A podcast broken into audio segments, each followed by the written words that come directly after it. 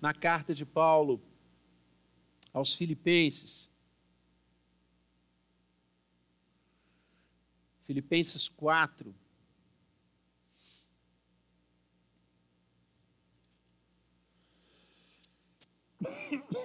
Filipenses 4,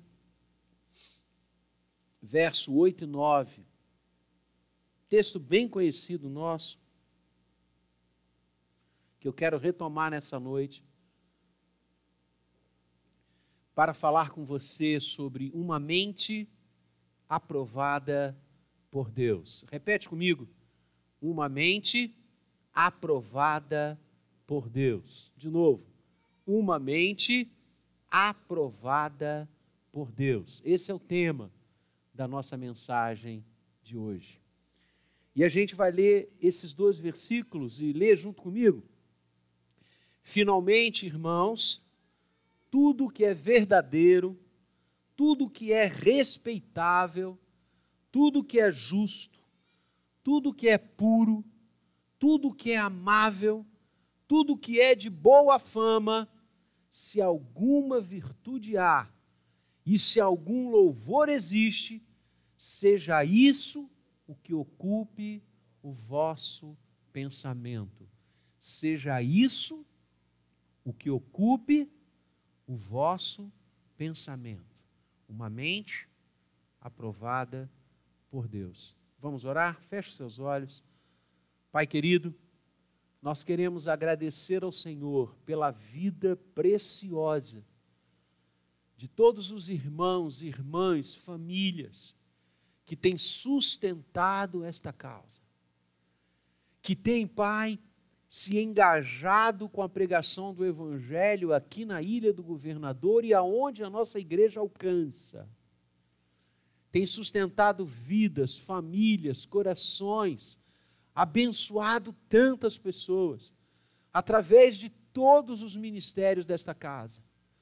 Eu quero te agradecer por cada um e pedir que as janelas dos céus estejam abertas sobre cada uma dessas vidas no trabalho, no ânimo, na empolgação, na semeadura.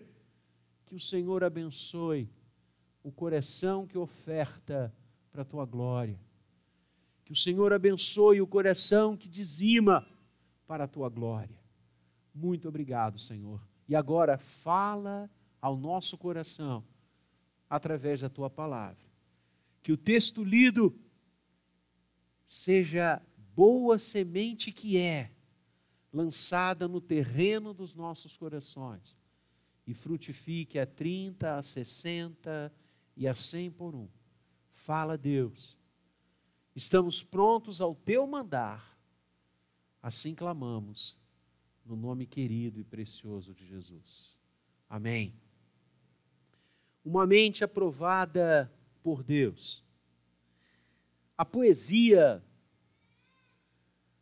as músicas, a literatura, de forma romântica, especial, absolutamente poética, exalta o coração como o centro das emoções, dos sentimentos, das ações do ser humano. Até mesmo na palavra do Senhor, este recurso poético é usado de forma abençoada. Quando o próprio Deus diz: Filho meu, dá-me hoje o teu coração. Quando Provérbios vai nos exortar dizendo: De tudo que você tem a guardar, guarda o seu coração, porque dele promana as fontes da vida. Mas sabemos hoje que na verdade há muito antes do coração e na verdade comandando o coração a nossa mente. Por isso a palavra fala de forma tão específica. Se poeticamente o coração é trazido como o cerne, como a raiz, como o eixo a mente é tratada por Deus na Sua palavra como de fato o espaço que ela exerce e que ela tem que ser cuidada. O texto que acabamos de ler é lindo. E ele se nos apresenta uma maravilhosa exortação pastoral. É Paulo que está aqui na força do Espírito Santo falando à igreja, exortando aos irmãos a quem ele quer ver crescendo na fé, impactando a sociedade, mexendo com as estruturas do mundo da época e atravessando os anais dos séculos, esta palavra nos atinge hoje. Século 21. Desafios igualmente enormes para a igreja vencer. Atravessar tantos cenários, navegar por tantos mares. Quantas coisas, como povo de Deus, enfrentamos semanalmente. E não estou aqui apenas a pensar em pandemias, estou pensando nos vários desafios que, como cristãos, enfrentamos sociais, políticos, econômicos, familiares. Como viver no meio desse turbilhão de acontecimentos? Como manter a racionalidade, a saúde mental e emocional no meio de tudo isso? Desse mundo que parece líquido, dessas coisas que parecem que escorrem pelos dedos e aquilo que era fonte de tanta certeza, em 20 minutos, muda, parodiando uma grande rede de comunicação que temos. Na verdade, 20 minutos até é muito tempo. Tudo pode mudar. É assim. O que o nosso Deus tem a dizer diante de tudo isso? Ele nos exorta a ter uma mente que agrade ao coração dele. E duas coisas ou mais o Senhor vai nos passar através desta linda expressão bíblica. A primeira é o cuidado com a nossa mente.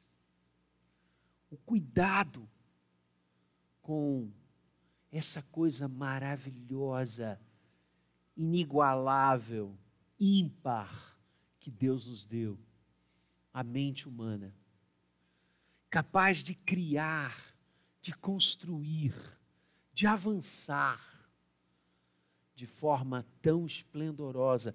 Bênção dele, pois a nossa inteligência, o nosso raciocínio, a capacidade que Deus deu a cada um de nós é um dom do coração dele para cada um. Por isso o Senhor diz: se algum louvor existe, se alguma virtude há, seja isso o que ocupe o vosso pensar, o vosso refletir, seja isso que ocupe a vossa mente. E por que esse cuidado? Primeiro, porque a nossa mente é a sede das nossas emoções. O coração é alimentado pela mente. Tudo, absolutamente tudo que acontece conosco, a maneira como vemos o mundo, a maneira como reagimos, o nosso próprio corpo, tudo é comandado pela nossa mente. Ela é a sede das nossas emoções. Por isso, o Senhor nos manda ter absoluto cuidado com aquilo que entra, com aquilo que nós trazemos, com o que alimentamos a nossa mente, o nosso pensar. As coisas que trazemos para a nossa mente vão ditar as nossas emoções. E não precisamos muito para ver a realidade disso no nosso dia a dia. assistimos, de repente, alguma reportagem ou mesmo algum filme violento, traumático, e às vezes temos grande dificuldade em dormir. Ou mesmo sonhamos com coisas, acidentes, desgraças. O que nós alimentamos a nossa mente dita as nossas emoções. Por isso, a palavra do Senhor, de forma tão intensa, nos manda aquietar, refletir, permitir que coisas maravilhosas entrem, sejam colocadas para dentro do nosso pensar. A mente é a sede das nossas emoções. Igual cuidado se dá porque a mente é a usina das nossas ações. Se ela é a sede das nossas emoções, ela é a usina dos nossos comportamentos. Tudo aquilo que eu e você fazemos, a maneira como nós atuamos, como nós respondemos, falamos, agimos, nasce primeiro na nossa mente. Nenhuma ação acontece sem antes ter sido formada na nossa mente. Por isso, é tão importante aquilo que você permite entrar dentro de você. Aquilo que você vê, aquilo que você olha, aquilo com que você se alimenta. Isso vai plasmando o seu comportamento. Isso vai ditando o seu comportamento, as suas ações. Por isso, uma mente que agrade a Deus, uma mente que louva ao Senhor, uma mente impregnada das coisas do céu, uma mente repleta das coisas lá do alto, gerará comportamentos benditos. Então, esse é o cuidado que temos de ter com a nossa mente porque ela é a sede das nossas emoções, ela é a usina das nossas ações. E como e o que deve ocupar a nossa mente? Esse é o segundo aspecto do texto. E aí você vai acompanhar comigo. Primeiramente, tudo que é verdadeiro. Não alimente a sua mente de mentiras não alimente a mente com hipocrisias, com coisas falsas. Alimente a sua mente, o seu pensar com aquilo que é verdadeiro, com aquilo que é. E não há verdade maior a ocupar a mente minha e sua, amados, do que aquele que é a verdade, Cristo Jesus. Então, tendo o Senhor Jesus como prisma, tendo a pessoa de Cristo como filtro, não se deixe enveredar por mentiras, nem permita que coisas falsas, aleivosas, entrem, alimentem e façam morada na sua mente. Que isso não seja o seu pensar. Que não haja compromisso seu com o que é falso, com o que é mentiroso, porque sabemos quem é o pai da mentira: o diabo.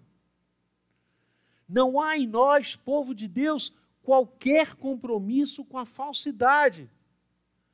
Não há conosco qualquer compromisso com a hipocrisia porque nós alimentamos a nossa mente, uma mente que agrada ao Senhor, é uma mente repleta do que é verdadeiro. A segunda coisa, tudo que é respeitável. E lá no grego, essa palavra significa de boa reputação. É muito sinônima de uma outra expressão que vai vir, a boa fama. Ou seja, coisas lícitas. E qual é o padrão de licitude? Palavra do Senhor. Nós não devemos encher a nossa mente com coisas que não prestam. E há um elenco disto. E hoje é absolutamente fácil e acessível uma gama de pornografia nunca antes pensada ou imaginada em conteúdos para o ser humano. A grande rede veicula absolutamente muita coisa que não é respeitável, muita coisa que não é sadia, muita coisa que não presta. E quantos gastam tempos na frente dessas coisas, se alimentando com essas coisas, coisas que não são respeitáveis, mas não apenas pornográficas, mas desrespeitosas. Quantas vezes nós somos levados a assistir atitudes de profundo desrespeito, de agressão. Pais filhos se agredindo, se dilacerando, marido e mulher. E assistimos aquilo de forma pacífica e deixamos aquelas coisas entrar na nossa mente algum tempo atrás, quando os brasileiros assistiam novela, alguns ainda assistem, né? Eu me recordo de ter participado de um debate numa rádio, e o tema era o seguinte, e eu comecei a prestar atenção e fui é, é, é, é buscando essas informações e vi que elas eram absolutamente verdadeiras. Havia lá um determinado casal na novela, a mocinha, a artista, a, a, a protagonista era casada com um sujeito maluco, doido, e o protagonista, o mocinho, o galã, também era casado com uma mulher tresloucada. E durante a novela, o público torcia pelo adultério. Torcia-se para que a mocinha ficasse junto com o galã e não que os lares de ambos se reestruturassem. E eu participei desse debate. E era verdade. Acabamos, ou acabavam, torcendo pelo que não era o certo. O certo era torcer para ambos os lares se reestruturarem, chegarem ao perdão vidas novas, vidas. Mas é, é querer muito, né? É esperar muito. Mas percebam como que a linguagem do mundo vai entrando na nossa mente. Percebam como isso afeta a própria teologia. A sociedade construiu uma mega visão de consumo uma divindade ex machina que existe para prover o ser humano, que existe para satisfazer o ser humano, e redescobrimos o hedonismo, que a vida vale pelo prazer. E o que que isso reverberou nos púlpitos? Essa demoníaca teologia da prosperidade. Percebam como que aquilo que não é respeitável quando entra e quando você deixa essas coisas plasmarem, definirem e alimentarem você, a sua mente vai começar a ditar comportamentos e sentimentos absolutamente discrepantes daquilo que Deus quer. então encha a sua mente da palavra do Senhor, porque isso é respeitável. Encha a sua mente dos exemplos bíblicos, de homens e mulheres que, sendo pecadores como nós, pecaram sim, escorregaram sim, mas se levantaram porque criam naquele que perdoa e reestruturaram e reconstruíram a sua vida, as suas relações, a sua visão de mundo. Sim, encha a sua mente com o que é respeitável. Terceiro, encha a sua mente com o que é justo. E aí você tem uma justeza com a verdade. Justo é aquilo que é reto, justo é aquilo que agrada a Deus. E o padrão de justiça, novamente, será a vontade do Senhor. O que é justo, não o que as gerações ditam, não o que o mundo imprime. Isso muitas vezes adoece a mente. Mas o justo, o verdadeiro, é aquilo que agrada o coração de Deus. Buscar em primeiro lugar o seu reino e a sua justiça, que é o querer do Senhor. Ah, eu vou deixar a minha mente repleta daquilo que é justo, daquilo que agrada o coração do Senhor, daquilo que tem a chancela de Deus. Então você perceba, estamos no meio do verso 8, como que todas essas coisas, absolutamente todas elas, estão impregnadas da palavra. Porque onde nós vamos descobrir o que é verdadeiro, o que é respeitável, o que é justo? Na palavra de Deus. Ela é a nossa regra de fé e de prática. Com ela, alimentaremos a nossa mente. Não podemos praticar a injustiça. Por isso devemos alimentar a nossa mente, usina das nossas ações, com o que é justo, com o que alegra o coração de Deus.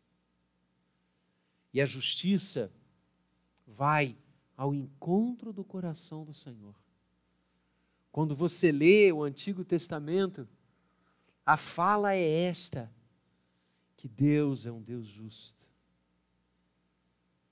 que tem prazer nas coisas corretas, nas coisas certas, naqueles que não defraudam os outros, naqueles que não enganam, naqueles que não fingem, naqueles que não defraudam.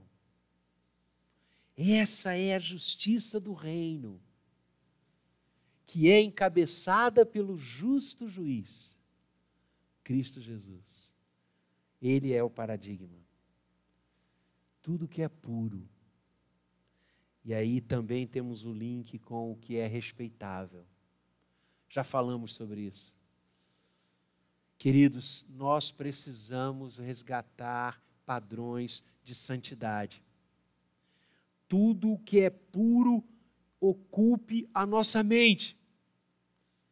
Se há impureza, se há lascívia, se há concupiscência, nos afastemos disso.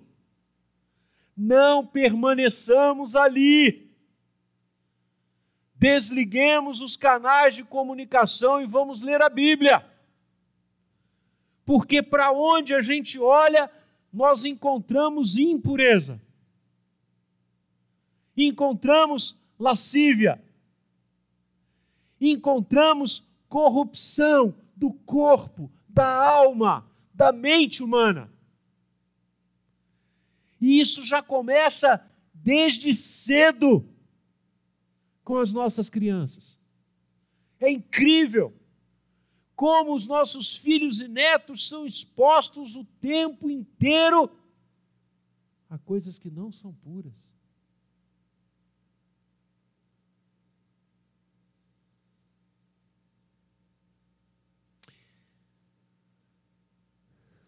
Eu estava assistindo um programa de entrevista e o apresentador perguntou a uma criança que talvez batesse no meu joelho se ela tinha namorada. Eu falei, mas o que é isso? Onde é que nós estamos? Que, que mundo louco é esse? Perguntar para uma criança que está aprendendo a falar se tem namorada. Mas a criança deu uma resposta. Ela disse: Tenho sim. E o apresentador quase caiu. Mas quem é? A criança disse: Minha mãe está ali. Uau! Percebam os padrões nefastos que esse mundo quer impregnar desde pequena a mente humana. Numa sexualidade precoce, absolutamente destruidora, impurezas de toda sorte. Quase toda semana pessoas são presas, pedófilos, com centenas, milhares de fotografias de bebês sendo vendidas, comercializadas. Que isso? Que mente satânica! Que mente empodrecida!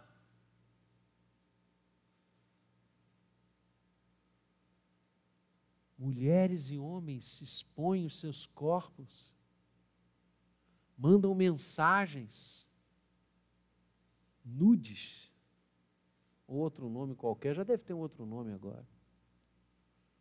Sem pureza.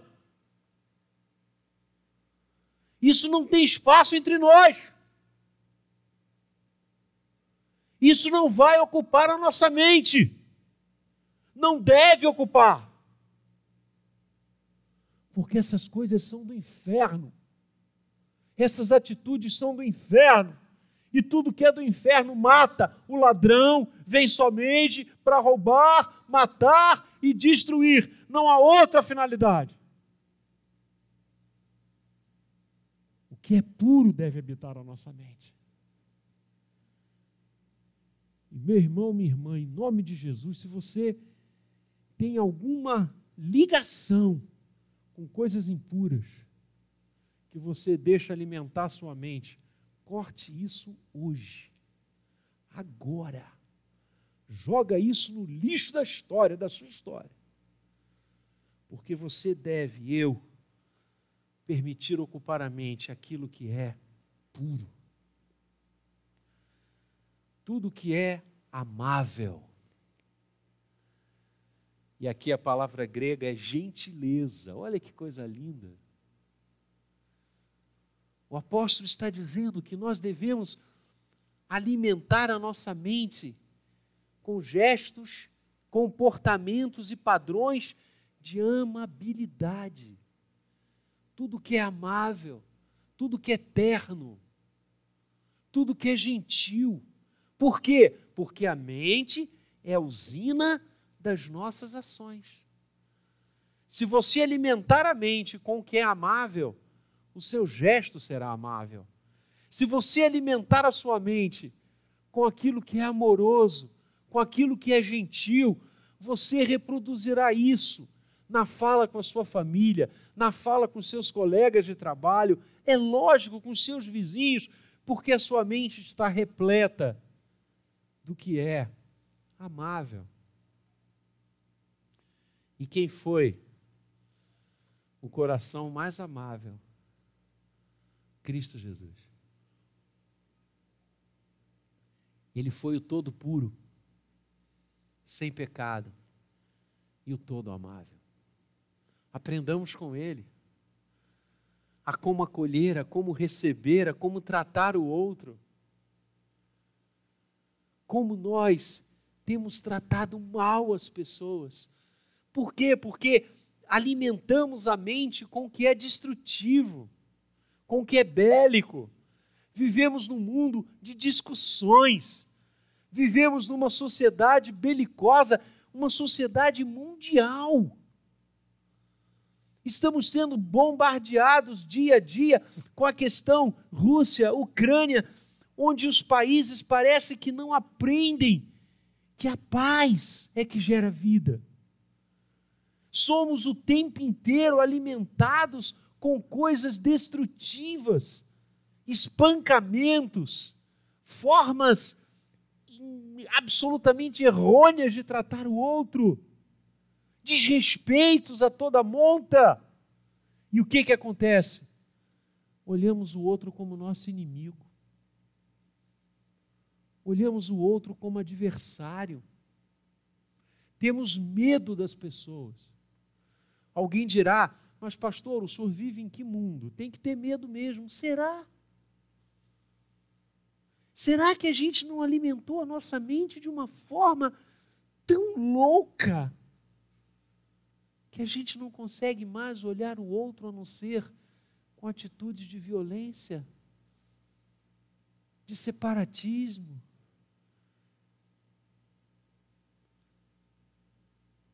Nossa mente deve estar repleta do que é amável, do que é bom do que é amoroso, do que é eterno. Assim devemos viver.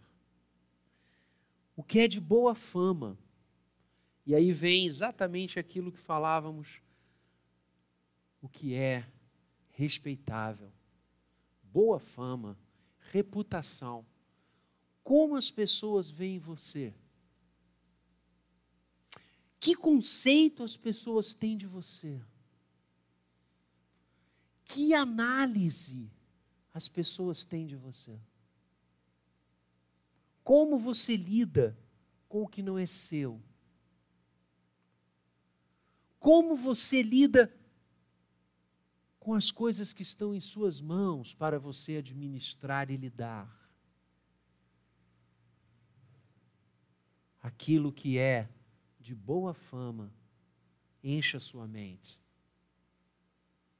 Eu estava lendo na semana passada, hoje eu terminei novamente sobre José. José do Egito. José foi um homem de boa fama, um homem de tremenda reputação. Ele alimentava sua mente com isso. E não obstante todas as coisas que ele passou, e quando ele se reencontra com seus irmãos, é lindo. O texto de Gênesis conta, você lembra, que quando ele esteve com seus dez irmãos, porque Benjamim ficara com o pai, quando ele está com os dez, ele, o governador do Egito, os seus irmãos não o reconhecem, o deram como morto. E ele fala com seus irmãos e pede que alguém vá buscar Benjamim. E o texto diz que ele se retirou e chorou. Chorou de saudade dos seus irmãos, de saudade do seu pai. Ele tinha tudo para destruí-los, ele tinha tudo para matá-los, ele tinha tudo para se vingar. Mas não era isso que estava na mente daquele homem. Ele era um homem de boa fama a boa reputação lhe precedia. E ele administrou uma das nações mais poderosas da época, de forma sadia, abençoadora.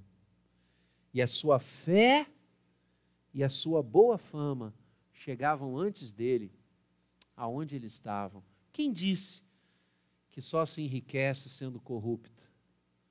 Quem disse isso a você? que só consegue prosperar quem dribla os outros, quem faz coisas erradas. Isso é do inferno. A bênção de Deus repousa sobre o seu povo. E o texto de Gênesis diz várias vezes: porque a mão do Senhor era com ele, porque a mão do Senhor era sobre ele. Ele era um homem que alimentava sua mente de boa fama, de boa reputação. E mesmo quando a esposa de Potifar quis deitar-se com ele. Ele diz: jamais eu cometeria esse pecado diante de Deus e essa maldade diante de Potifar. Que homem de boa fama. Que exemplo para nós. Então, alimente a sua mente de boa fama, de boa reputação. Lute para que as pessoas tenham esta visão de você. Administre tudo que vier às suas mãos para a glória de Deus. Alimente a sua mente com esse propósito. E, finalmente, virtude. Que enfecha tudo isso. Se alguma virtude há, precisamos ser virtuosos, irmãos. Quando eu leio sobre os homens de Deus no passado, e a minha igreja sabe que eu amo história. Quando eu amo e leio sobre a vida desses homens, como eu amo o testemunho que eles deram. Homens e mulheres, gigantes espirituais. O que foram os reformadores? O que enfrentaram? Enfrentaram o império, o maior império que a humanidade já construiu a igreja cristã medieval. E eles enfrentaram, porque eram homens e mulheres virtuosos. Você não vê escândalos envolvendo a vida destes homens. Nós perdemos alguns anos atrás Billy Graham. E o reverendo Gabriel escreveu um texto sobre a vida de Billy Graham. Billy Graham esteve décadas, décadas à frente do evangelismo desse mundo. Billy Graham pregou em dezenas e dezenas e dezenas de países. Era chamado para aconselhar reis e presidentes era chamado para orar com grandes autoridades do planeta Terra. Billy Graham partiu, idoso, marido de uma só mulher, e nunca, nunca se ouviu qualquer falta de virtude envolvendo aquele homem de Deus. E tenho certeza, queridos, que o poder do Senhor na vida de Billy Graham e o instrumento que foi Billy Graham, se ele tivesse alguma falta de virtude, a Satanás já teria tropedeado aquilo. E como? Mas Satanás não pôde lançar nada sobre o rosto daquele homem, porque ele era um homem de virtude. Como Deus disse ao próprio Satanás: Viste o meu servo Jó. Eu tenho certeza que Deus disse várias vezes: Viste o meu servo Billy Graham. Que isso aconteça com a gente. Que nós sejamos homens e mulheres virtuosos. Que a virtude ocupe a nossa mente, porque a mente é a sede das emoções, a usina das nossas atitudes que tenhamos mentes impregnadas de virtudes, de coisas elogiáveis. Chega! Chega desta, deste mundo que jaz no maligno, desta sociedade que respira as labaredas do inferno, olhar para a igreja e só falar coisas que não prestam dela. Chega dos homens de Deus se venderem pelo brilho do ouro Chega de tanto escândalo sexual na casa do Senhor. Precisamos ter mentes impregnadas da virtude e da glória dos céus, para que Satanás não jogue no nosso rosto coisa alguma. Se tudo isso, o que é verdadeiro, o que é respeitável, o que é justo, o que é puro, que é amável, o que é de boa fama, aquilo que tem virtude e louvor. Louvor para a glória de Deus. Seja isso o que ocupe o vosso pensamento. Uma mente que agrada ao Senhor. Eu quero concluir essa mensagem dizendo a você que é possível sim ter uma mente alimentada de todas essas coisas. É possível sim ter uma mente renovada, como Paulo aos Romanos escreve, que devemos nos apresentar a Deus renovando a nossa mente. É possível. Por quê? Porque quando o Senhor nos encontrou, quando o Senhor nos remiu, quando o Senhor nos fez nascer de novo, Ele não apenas nos deu um novo coração, como lindamente a gente canta, poeticamente a gente fala, mas o Senhor, pelo Espírito Santo, nos deu o que o próprio apóstolo Paulo que nos exorta a ter tudo isso na nossa mente, escreve na primeira carta sua aos Coríntios, no capítulo 2, no verso 16, e com esse texto eu encerro a mensagem.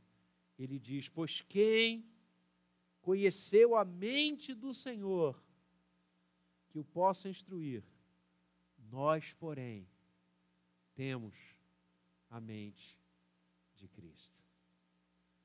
Nós, porém, temos a mente de Cristo.